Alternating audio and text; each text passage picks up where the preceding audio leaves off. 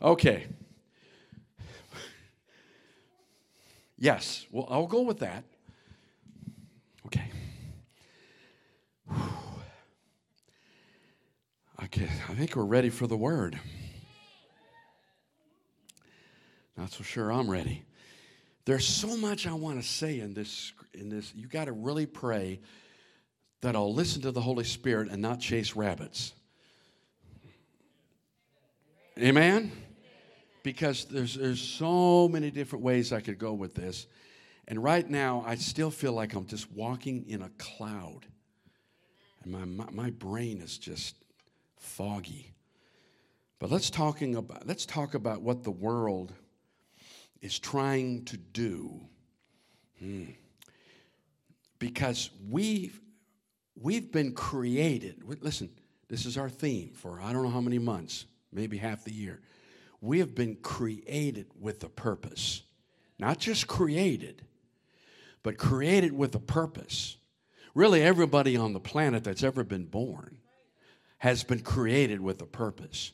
And people are not happy.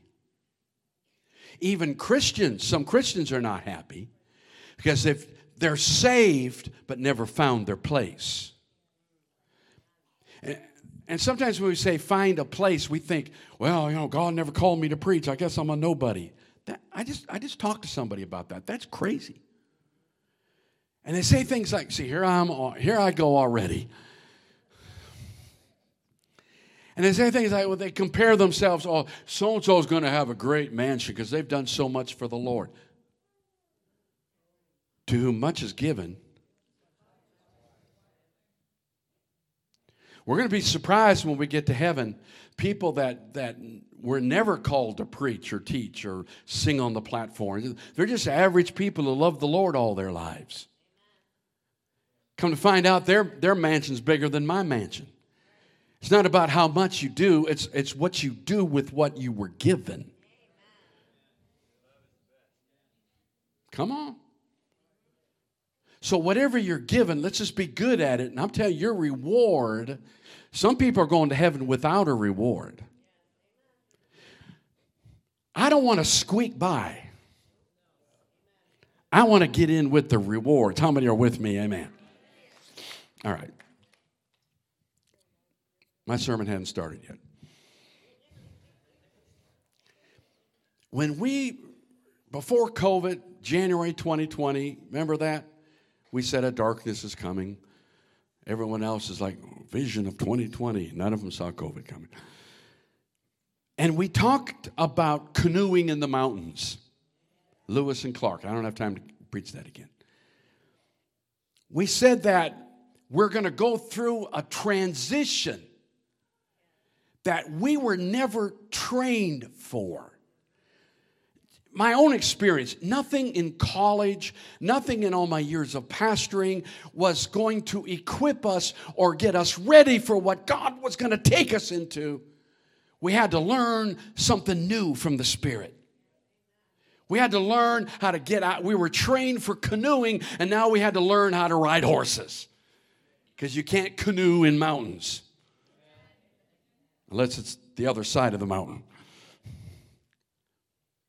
And what we talked about as an illustration from the scriptures is we are now like the Jews who were living in Jerusalem and then they were attacked and they were taken to Babylon and they lived there for 70 years. It's interesting, maybe you don't know this, but at the end of the 70 years, they, were, they could go home. Not everyone went home. And even to this day, the ancestors of those Jews are still living in Iraq and Iran. Centuries later. Not everyone went back. Some of the Jews stayed in Babylon. They were more comfortable in Babylon. Some church people have gotten more comfortable with Babylon than they are with their own church heritage. Oh, that was grandma. Well, grandma had some things going for her. So now we are no longer living in Mayberry. It's interesting. I read the other day or a couple years ago, I read a lot, the county that Mayberry's in, in North Carolina, that county has the most crime of any county in Carolina. Mayberry. Mayberry has the most crime than any county in Carolina. That rural county. Barney would be overwhelmed. He could recruit Gomer and the whole crew, Floyd, everybody, put badges on them, and they could not keep up with the crime. Andy would be overwhelmed. We're living in a whole different world. And, and we go through all the reasons, I'll touch on some of them. But we are living as Christians in Babylon. But here's what, and I got to preach a whole message on this, so I'm, I'm going to be very careful here. But when the, when the church first started, they were living in a pagan world. Christianity was outlawed. See, you, it didn't matter what religion you were, because all religions, they didn't care what religion, they didn't care what God. If you were in Greek, you, you worshiped the Greek gods. If you were in Rome, you worshiped the Roman gods.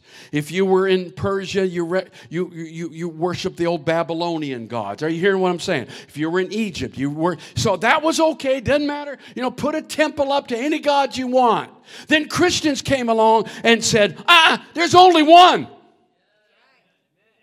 And if you don't worship this God, our God, you're not going to make it in the afterlife.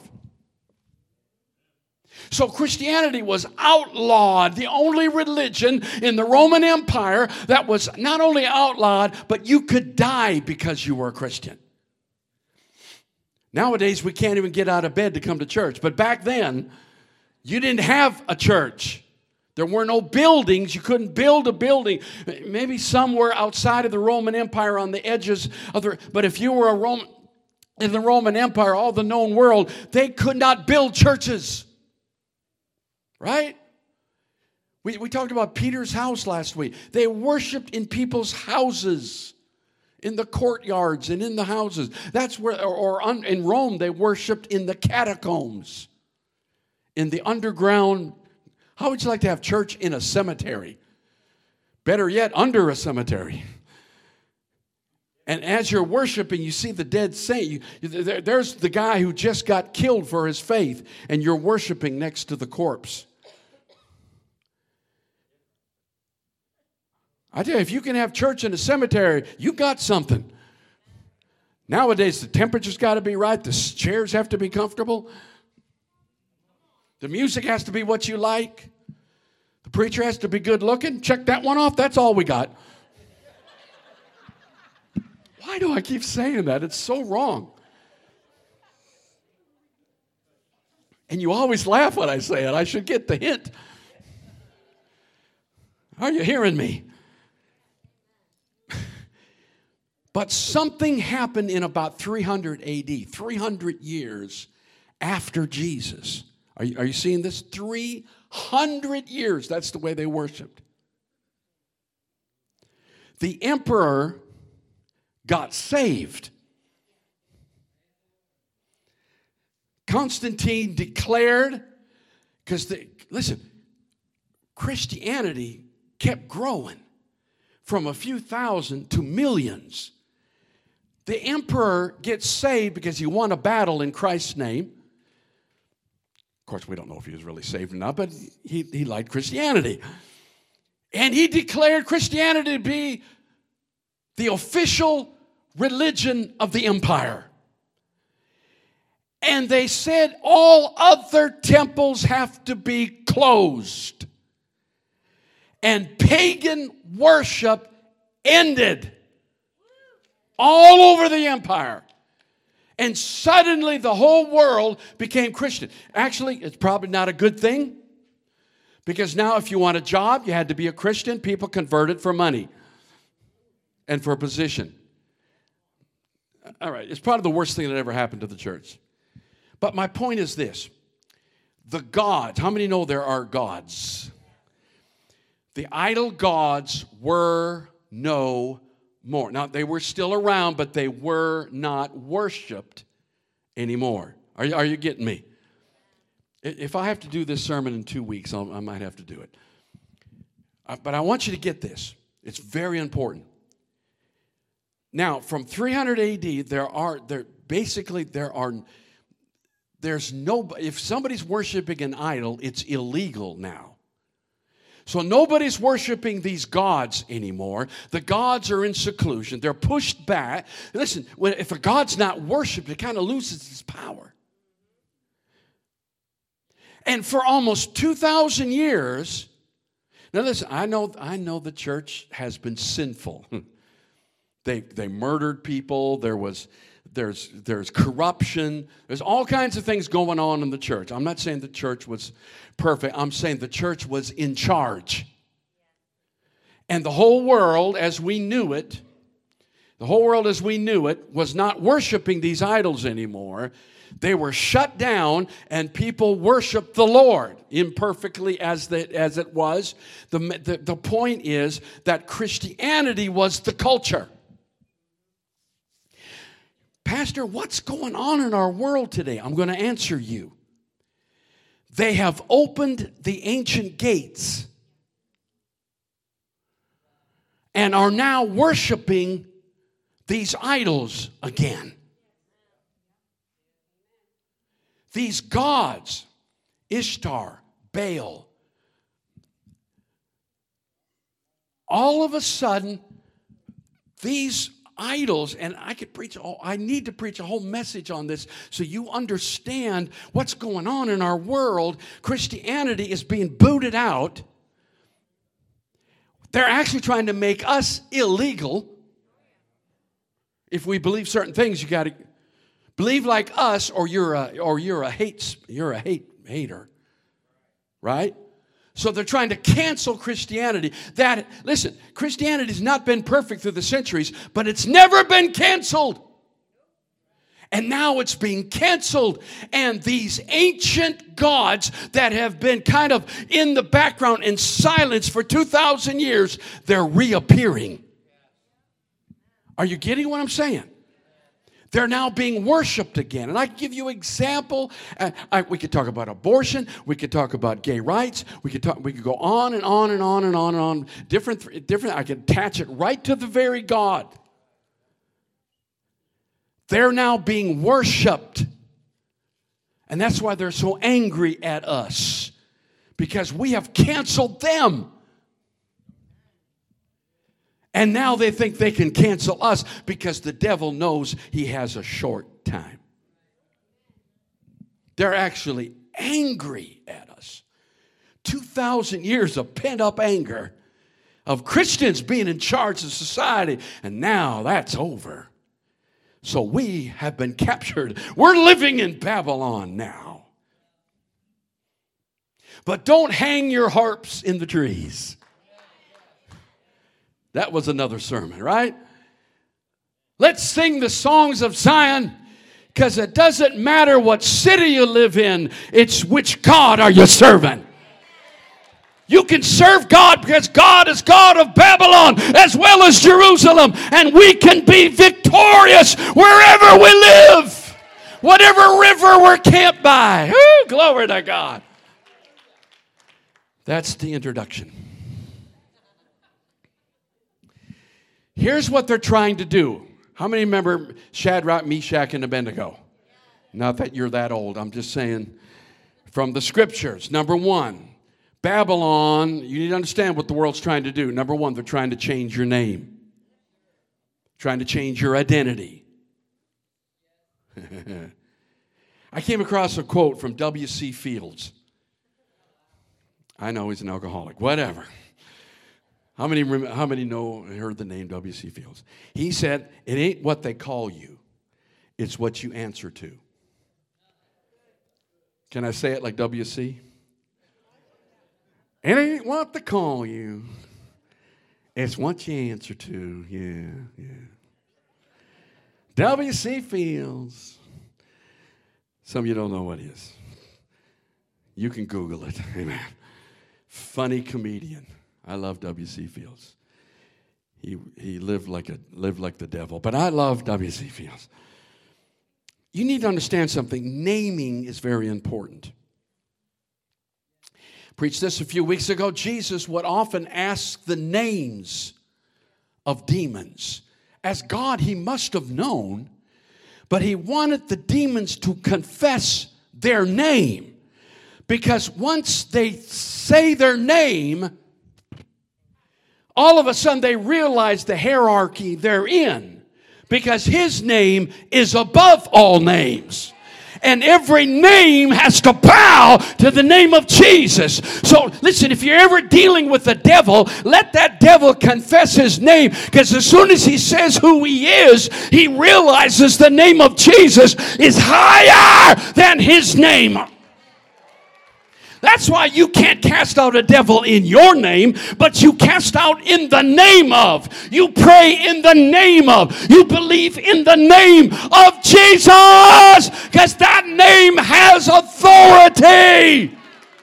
Name, name, name, name. Bury your name. You're a child of the King. I don't care if you've been saved five minutes. You're a child of the king. Recognize your authority when you use his name.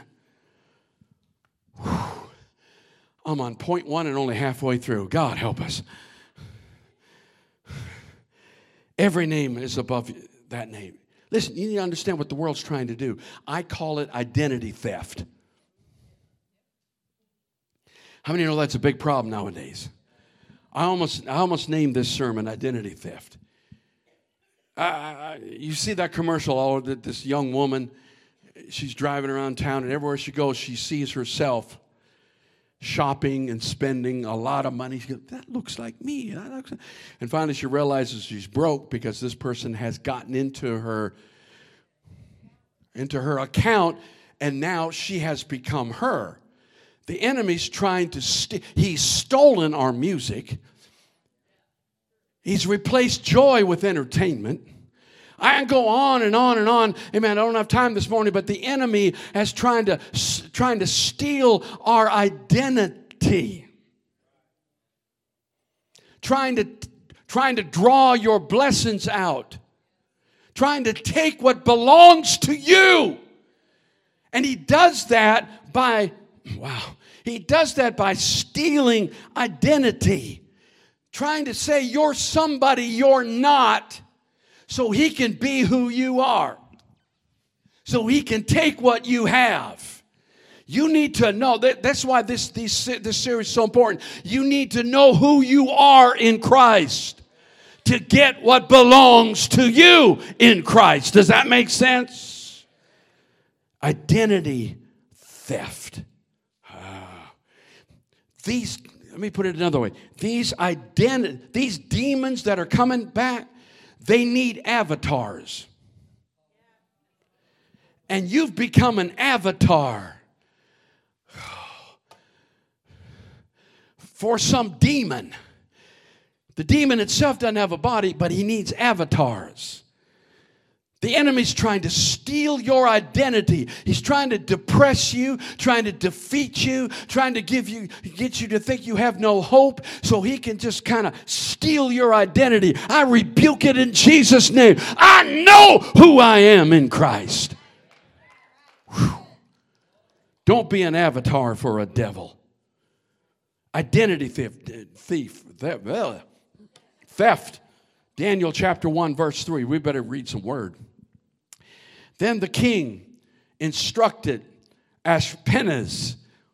In other words, that's the guy in charge of the ones. I believe there's a demon just in charge of messing with Christians.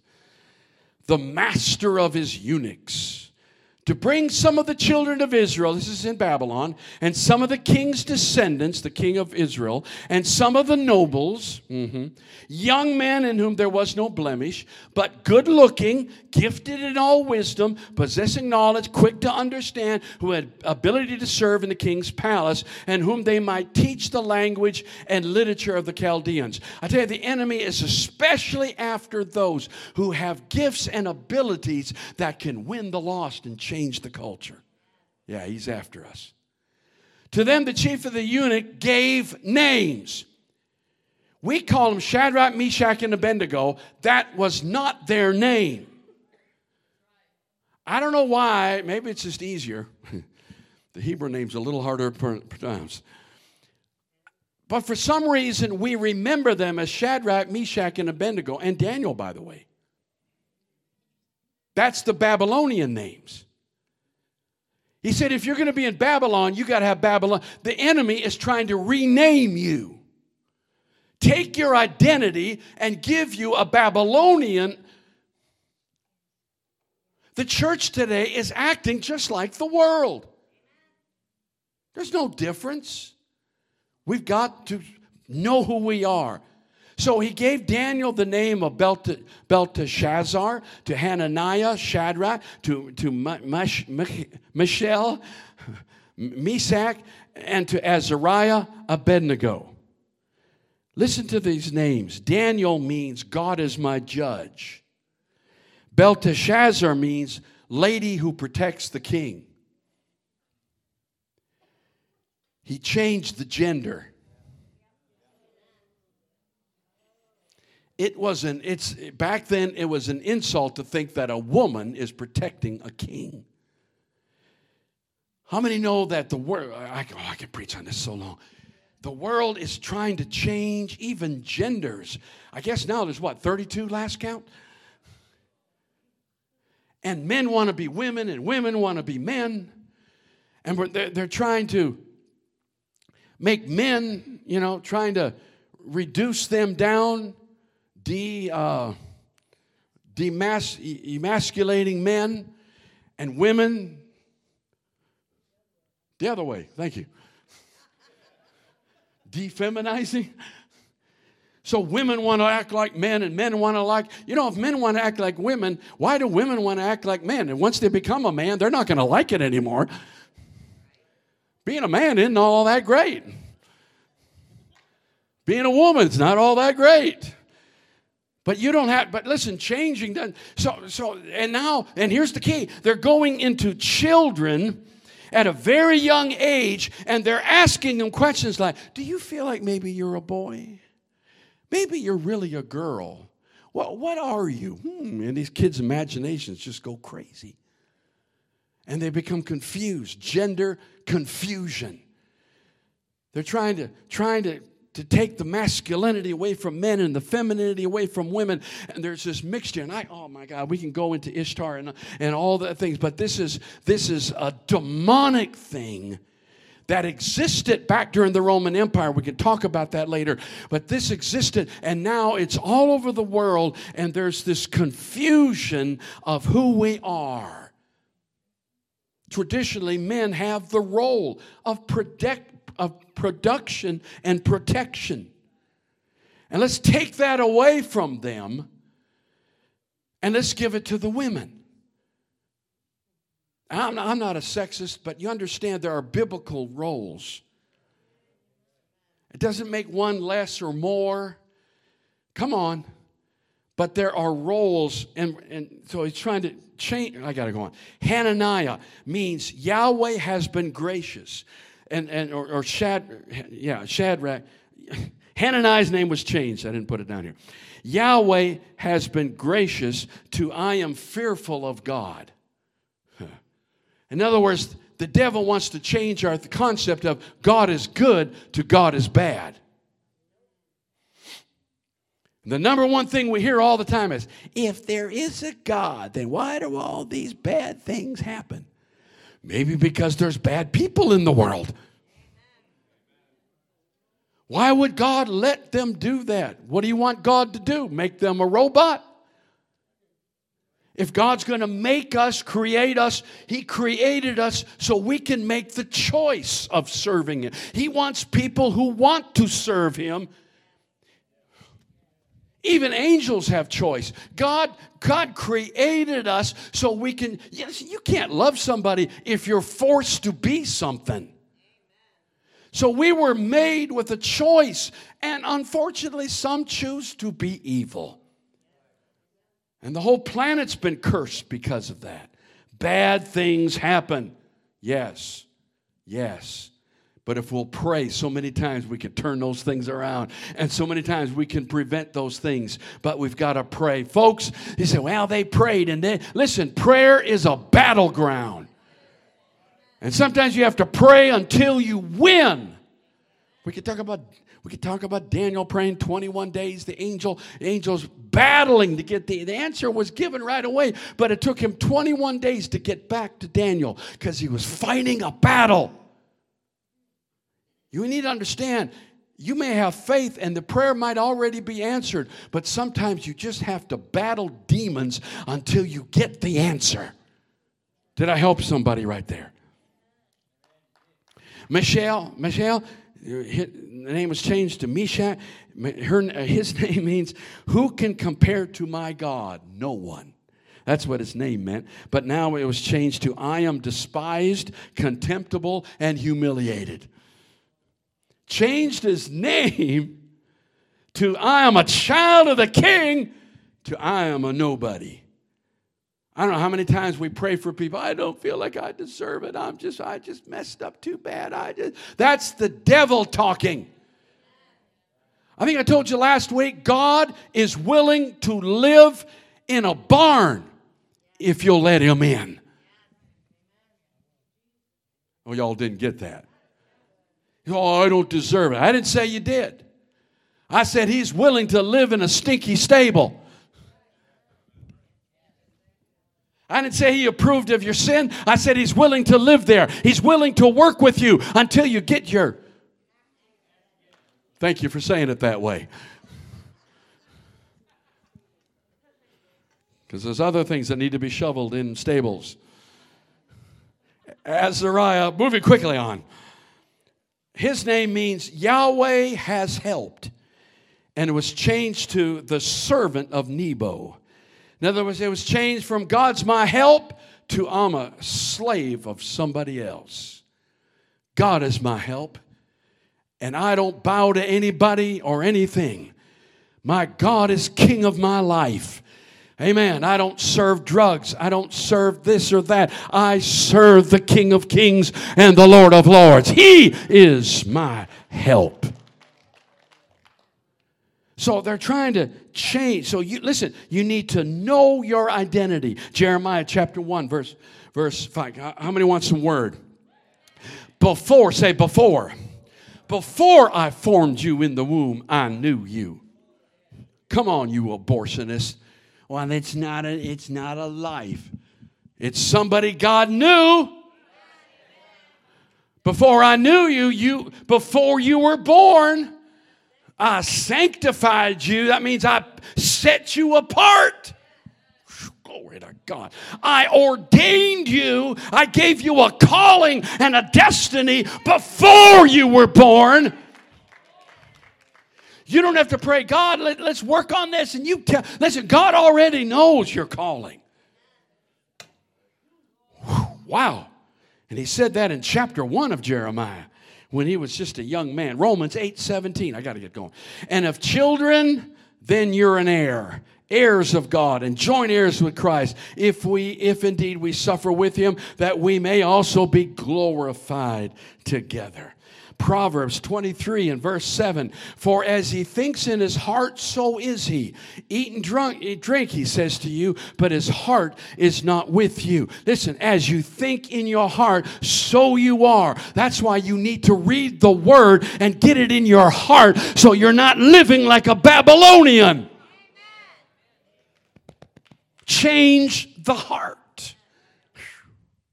so you'll get your right identity. Acts 17, verse 26.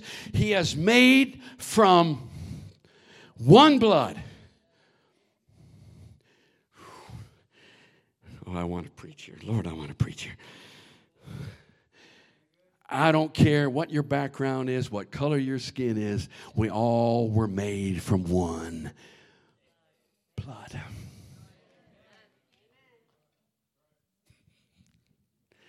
I got, can I, can I? Let me just say this. It only takes three, maybe four generations to completely change the color of your skin in your family.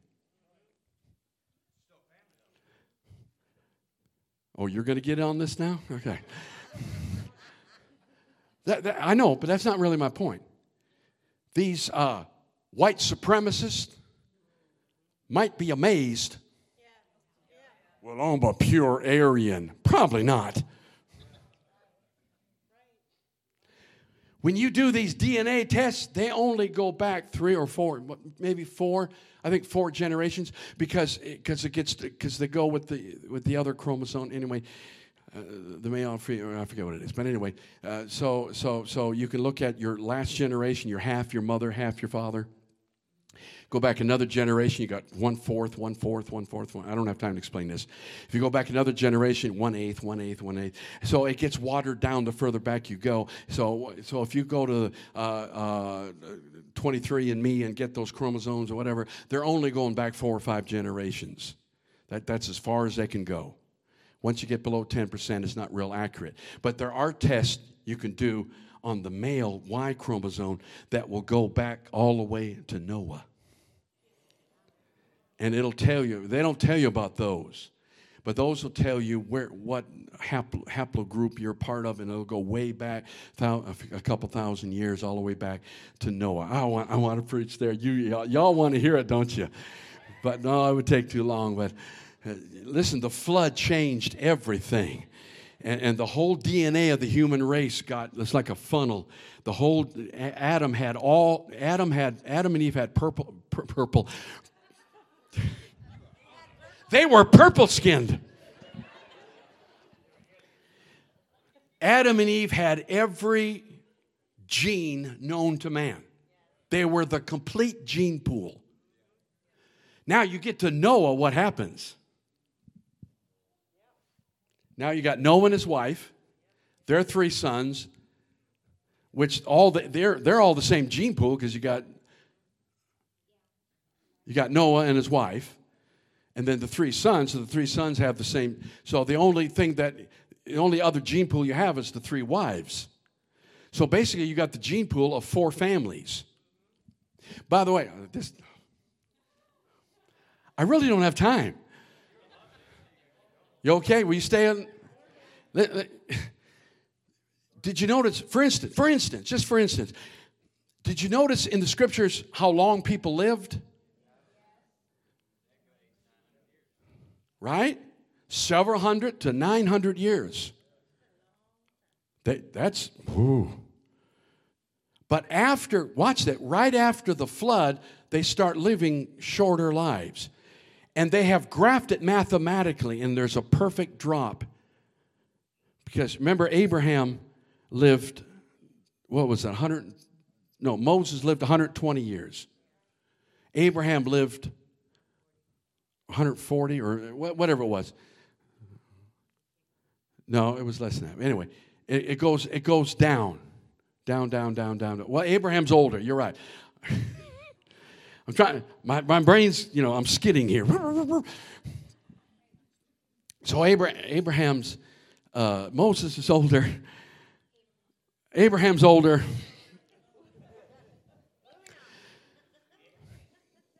Anyway, as you go down, they live, uh, I think Isaac or Jacob lived 75 years. Anyway, it just keeps going down, down, down, down, down. Why is that? Because the gene pool had been greatly reduced.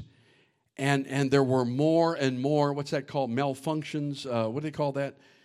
Mutations there were mutations kept getting into the gene pool because the gene pool was a lot smaller people started living you said well now people are living longer well, that's because science is trying to, you know, trying to do that. But, uh, but the scripture says 120 years. At, you know, if you're 119, you're, you got one year left. No one lives beyond that. So, so it's been limited. But you understand, the gene pool, uh, Noah's flood changed the whole world, changed everything. I could, I could talk on that for hours. Why did I get into that? One blood. So, so you say, what color were Adam and Eve? It doesn't matter. They had the genes for all, they, they had all the genes in them. And after the flood, three guys, three families split three different ways. One went south, one went east, one went west into Europe. And that was the beginning of the human race. He said, Well, that, yeah, that can't be. That was how many years ago? Yeah, you know, if you do it mathematically and just and just, you know, just allow for just the minimum growth in population, when you go through it, it actually goes from eight people to almost eight billion in exactly that number of years. Man cannot, man does man has not been around for a million years. He's literally been around. And by the way, all the documents, everything is nothing's nothing's older than Noah. We don't have any records older than Noah. And I can get into all that, but some of these monkeys they say are men. That, oh, it's a million years old. Uh, how did it even survive that long? That, that, that, means there'd be, you know how many people there would be if the planet was, if people had been on the planet? I mean, there would be nothing but, you'd be walking on nothing but skeletons. That, that's a long time. That's a lot of people. And they can't find even one example of anything becoming one species to another species, much less monkeys to men. It's a fairy tale. The chances of evolution happening are mathematically impossible. And yet we're supposed to have faith to believe we came from a one cell amoeba. Say, lightning struck a mud pond. I don't know about you, but when lightning strikes me, I'm dead. I don't know about lightning creating life. Do you? Maybe with Frankenstein. So stupid. You know what the trouble with that one cell becoming life is? One cell can't exist without another cell. Every cell is interdependent of other cells. So it basically would have to create a whole creature all at once. God would have to go, boom, sunfish. And somehow sunfish came, became a monkey, and oh, it's just stupid. Hello? God made us in his image 6,000 years ago. Give God praise, amen.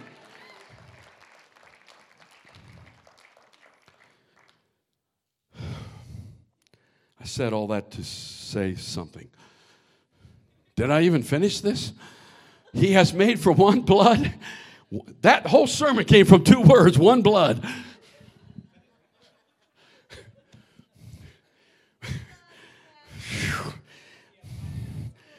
Watch this. I'll preach this again so you'll get it. But listen, y'all came from two people and then four people and then eight people, right? 16 people. And if you keep going out like this, you got more people in your line that are were populated in the planet. So what happens? You actually go like this. Because eventually you'll get back to eight people. We're all related to one of those eight people.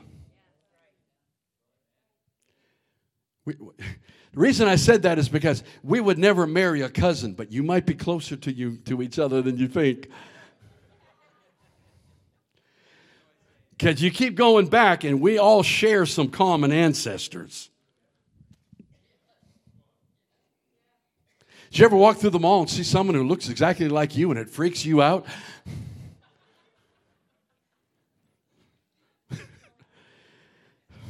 Hallelujah.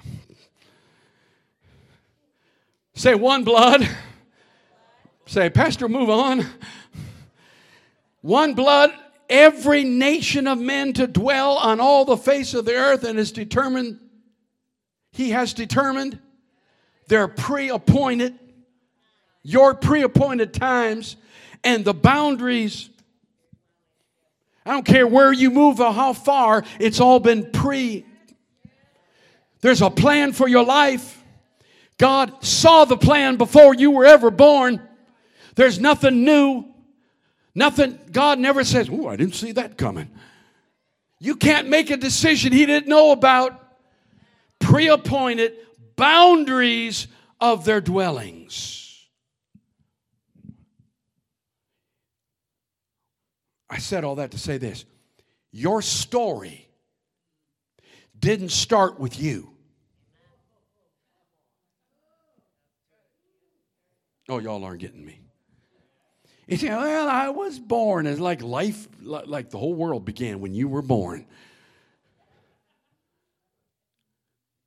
No, no, no. You're part of a story. A whole lot of stuff happened. Can I tell you a little bit of my story? We, we could just take this out of the radio thing, just cut this part out.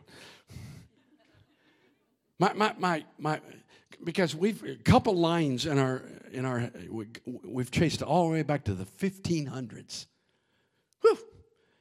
Most of that I just got their names, but just reading their names, I'm like, oh yeah. I don't know what you did, but they're they're part of my story. Because my great great grandfather lived in Rouen, France, during the time of Napoleon. And as a young man, he joined Napoleon's army and was a lieutenant, an officer. He's already better than me. And as a young man, I assume he got stationed in Strasbourg, Alsace Lorraine, on the French German border. And there he met my great great grandmother. And that's where the Philippi name comes from. So that guy, that Frenchman, uh, as much as I hate to admit it, oui, oui. Parlez-vous français? That's where the French name came from. And that Frenchman was stationed in Strasbourg and he met a little German woman. And, and, they, and that woman put her foot down and said, We're speaking German in this house. Woo, glory to God. I'm glad I don't, didn't have to learn French in high school. And he moved and they lived there in Strasbourg. That's, that's, that's my, there's a story there. And they had children. Back then, they always had nine to 12. And, and they had a son, my great grandfather. And as a young man, I don't know why, but as a young man, the economy wasn't bad at that time. I looked, I looked, I don't know what, what, mo- but he said, I'm going to America. What if he had never gone to America? And in the 1840s, a young single man whew, got off the boat in New York Harbor and said, I'm going where? I'm not living in New York. Smart man. See, my story would have changed if he hadn't come if that lieutenant hadn't moved. God was in charge of all this way back in the 1800s, way back in the 1700s, way back in the 1500s. Thank God for Catholics who put their put who record all their baptisms and marriages. Hallelujah. He didn't live in New York. He said, I'm going to Ohio. Came across and when you look at the ancient trails, one of them is Highway 39.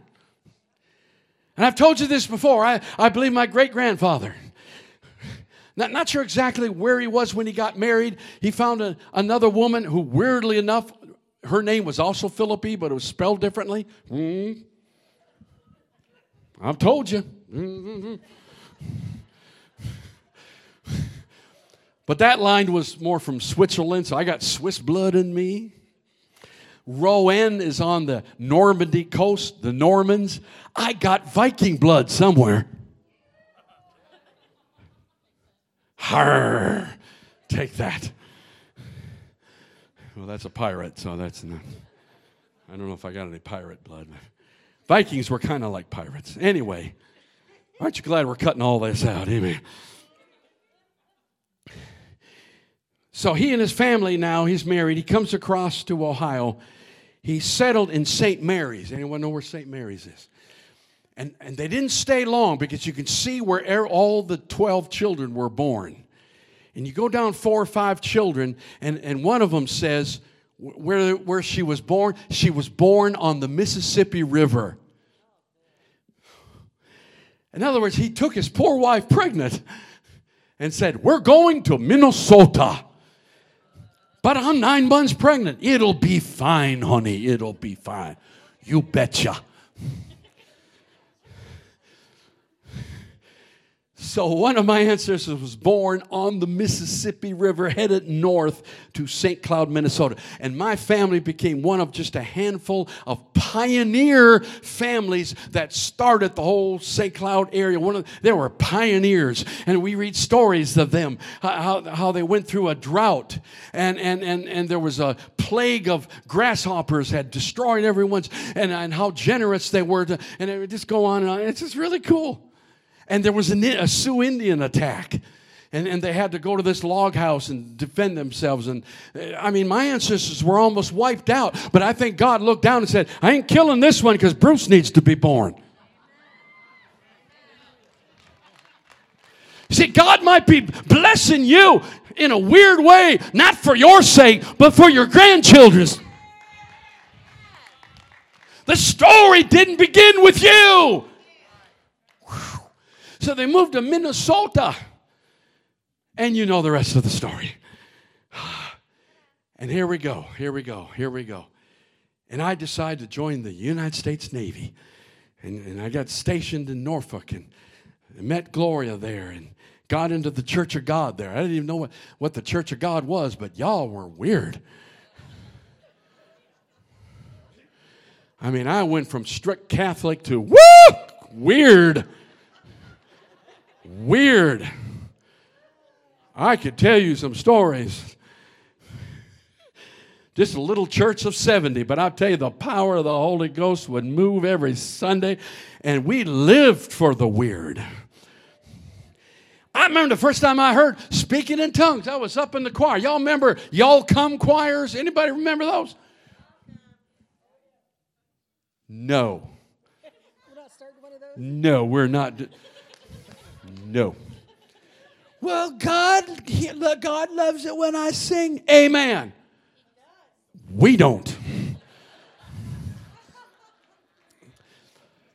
You can sing alone in the shower, make God happy all day. I'm not so sure he's even happy. I don't know. I was sitting up in the choir singing, and old Brother Lucas, I'll never remember. I, I, mean, I'll never forget Brother Lucas. He's gone on to be with the Lord. He was old then.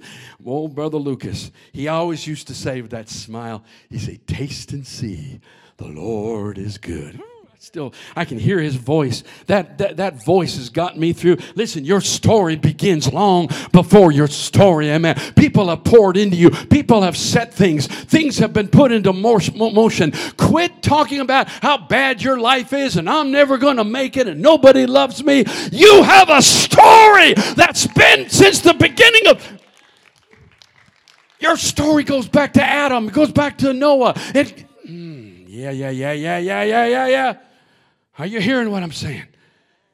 Your story. You have, you have a story. Oh, there's some bad stories. There are some things in your past you need to rebuke. But there's good things you need to claim. My great grandfather played the fiddle. My dad had a fiddle, and I think that was the family fiddle. My dad played lead guitar, had his own band, played on the weekends in all the bars. Oh, hallelujah. I did not get the fiddle gene. I might fiddle around, but I've never got the fiddle gene. my dad was lead singer in the band. Woo, glory to God. One of my brothers played the accordion. He wouldn't admit that today. Another one plays guitar, but I, I, I don't know. I don't know what happened to me. I just had no, you know, so some genes come to you, some, some don't. Some blessings come to you, and some don't. When I was being raised up, they always said the oldest boy should be a priest. And the nuns would say, You don't, you don't care if I talk? You okay? I mean, if you had to go, you'd have been gone by now. Okay. The, the nuns used to say, if the thought even enters your mind to be a priest, that's the Holy Spirit. Of course, a lot of thoughts came to my mind as a young man, and I don't think it was the Holy Spirit. but that scared the bejeevers out of me Because you know, firstborn son, that my cousin, same age as me, became a priest. He's a priest today. He's the good sheep of the family. Anytime someone dies or is married or baptized, they call Father Kenny. Nobody even knows Reverend Philippi. I am not the good sheep of the family. I am the black sheep of the family. I am the first person in at least 25 generations that's not a Catholic. See, the story changes. And my kids have taken on a whole different identity, and my grandkids, Lord help me, what will they turn out to be? They've taken on an identity. Everything, listen, your story changes from generation to generation. That's, that's why history is so important to me. I love to read history, not just because it's important to know your story. Because life, your story, did not begin with you. You need to trust God that He's had His hand on you since Noah, since Adam. I mean, sooner or later, it goes back to just eight people. We're all related to one of those eight people. You married your great, great, great, great cousin.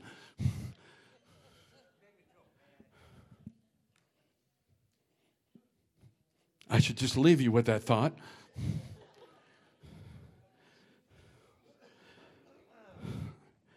Lord, it's been 50 minutes. Jesus, help me. How many are still okay?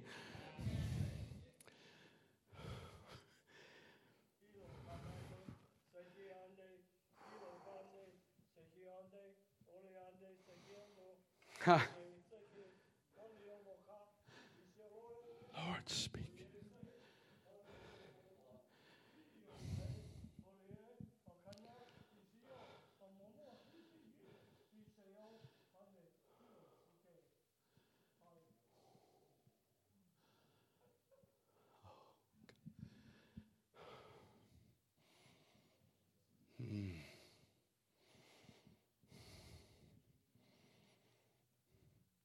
I have established you, saith the Lord. I have established your story. Do not despair. Do not lose hope. Do not get swallowed up in sorrow. For behold, I am in charge of your story, and it ends well.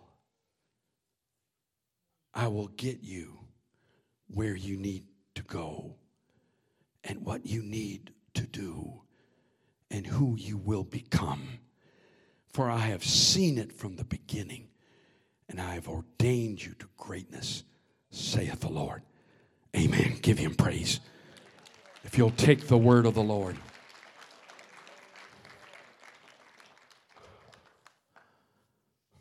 Ephesians 2:10 We are his I could have just said that, be done. We are created in Christ Jesus for good works. This is a huge scripture.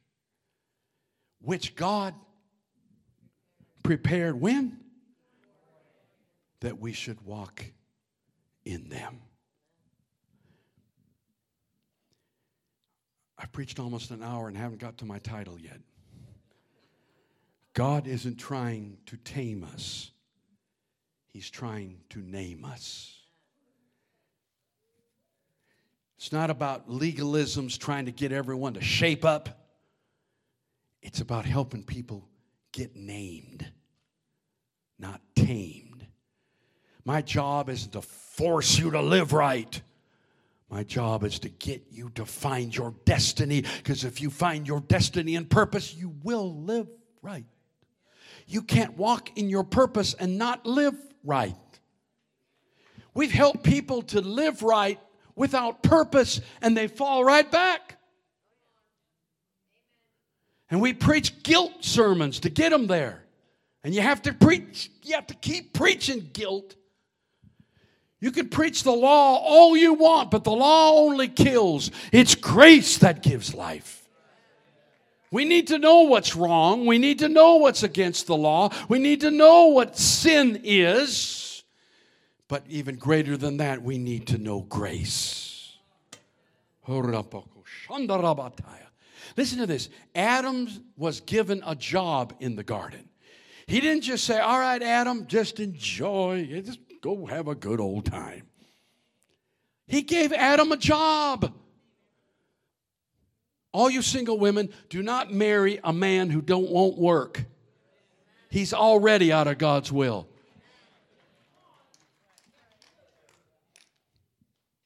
There's a lot of single women in this church. I just helped a lot of you. Don't marry a lazy man. He's already out of God's will. Wow. Lord, was, I'm surprised someone didn't just run the aisle on that one. Woo, he set me free. Dumping that guy. I have nobody in mind right now. Nobody. God gave him a job. Do y'all, do y'all remember his job description? Of course, to expand the garden and everything, but his main job was to name, not tame, name the animals. How many know God could have named them? But it comes to us to name things. And you need to start with yourself. And you need to name yourself, first of all, as a child of the king. You need to start naming your destiny and prayer. Not what you want, but discovering what God has already planned for you and start naming that. Wow. Too many pastors today, they feel like their job is to tame the congregation. Let's control. But uh, my job is not to control, it's to cover. My job is to cover you so you have the freedom from enemy influence to be who God has called you to be. My job is not to control you. I don't know how many times I hear this. Well, you got to control things, you know. I can't, I learned this a few years ago. I can't control it. Any of y'all. I can't control it. And really, the only way to control people is by guilt. Just make them feel guilty. I don't feel like that's my calling. Guilt is not my thing. I will preach right and wrong, I will preach the Word of God but it's not my job to control you. It's my job to cover you. To cover you, to keep you from enemy influence. By the way, that's why you don't come against your leadership because you're coming against the very people who are protecting you from the enemy. Even if they're wrong. I'm not talking about getting into deep sin. I'm just saying, you know, I've in, in, in 40 some years, I've only been wrong once or twice, but you, oh, really? You're going to laugh at that. That's I'm not always right, but we follow. We trust God. How many know God can change me? A child can tell me something that I never thought of in the direction I need to go. Hello, Samuel. Mm. Oh, there's so much I want to preach to you. I'm almost done. That means just 30 more minutes. Hallelujah. Adam's job was to name the animals, not tame the animals. Daniel chapter 1, verse 8.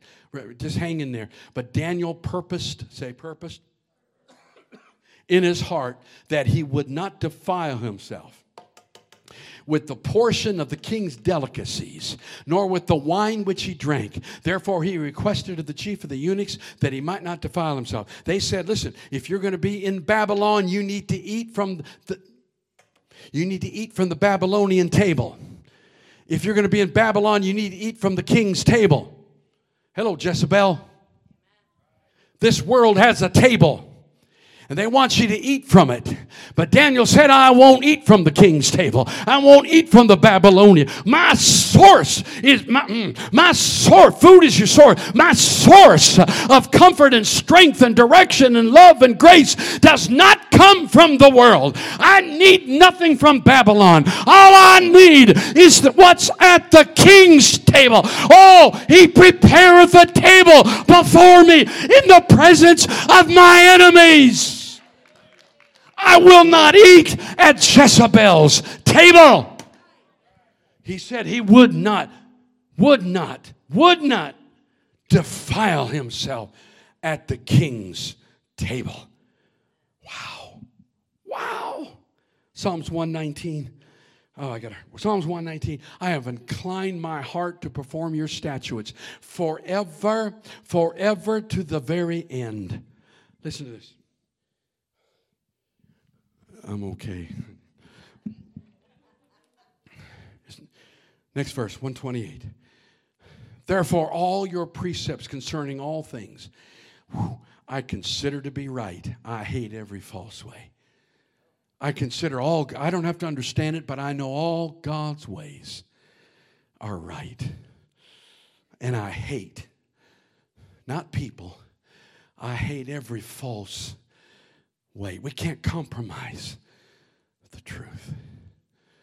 Stand your feet.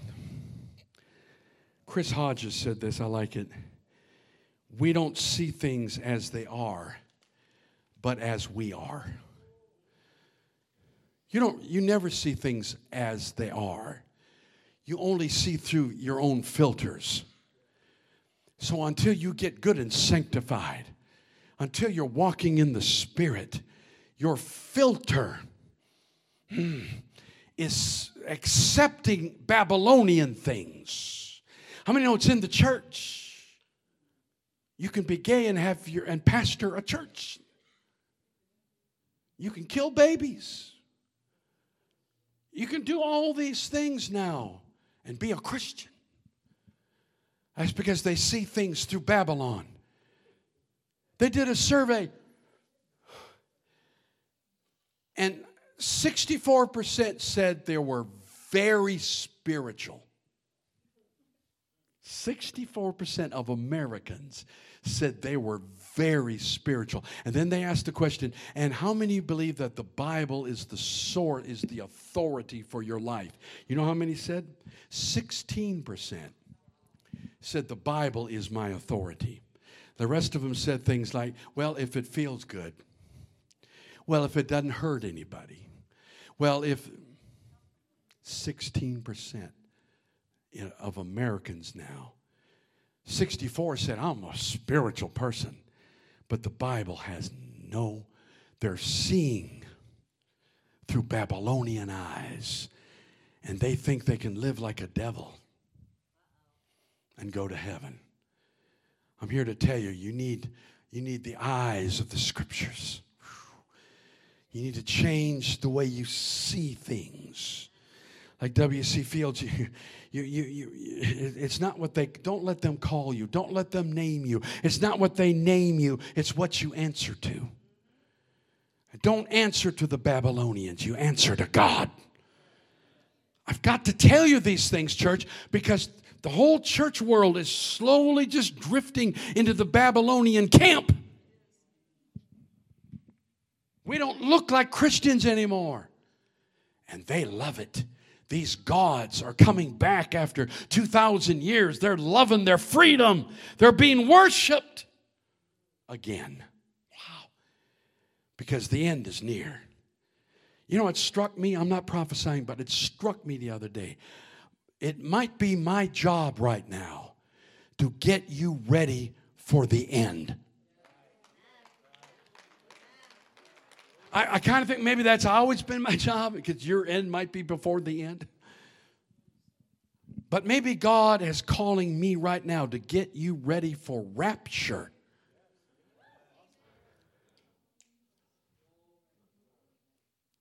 Wow. Wow. You need to think about the rapture again. I, there, there is a movie out now about that. It's so realistic. Oh my gosh. You know, I thought God would just take us, body and soul, but it doesn't really say that. And it could be that your body just drops and, you and He takes you. Wouldn't that be interesting? It's not that people are missing, it's just that millions upon millions, maybe as many as a billion people just die and look weird. And they're just raptured, and airplanes crashing out, of, and cars, and, and all the children are gone. Huh? Of course, CNN won't cover it, but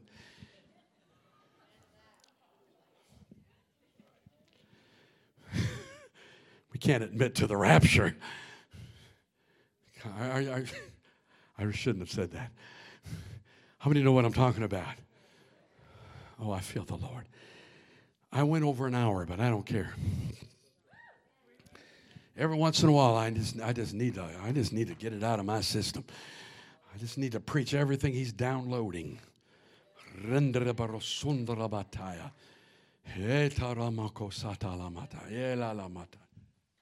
Sorry, if you're not used to tongues, that's what's called speaking in tongues. Whew. I don't think I finished that story about old brother Lucas. I was in the choir. He was standing next. Did I finish that? I didn't. He was standing next to me and he began to speak in tongues. He was taller than me, and I'm like, oh, that's that tongue talking stuff. Never heard of it. I mean, if I had turned Lutheran, my parents would have been freaked out. I joined a cult.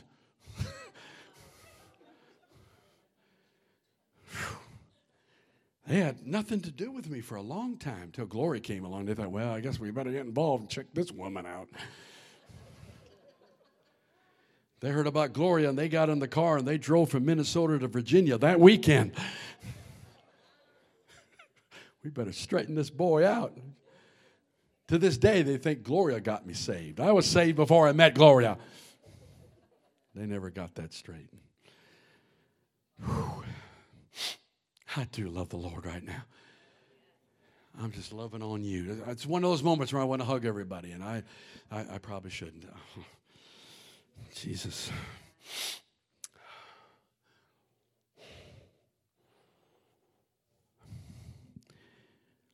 See, you're not playing the organ. I don't know what to do.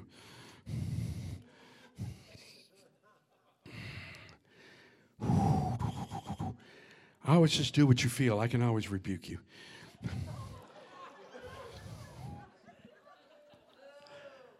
Have I ever? No.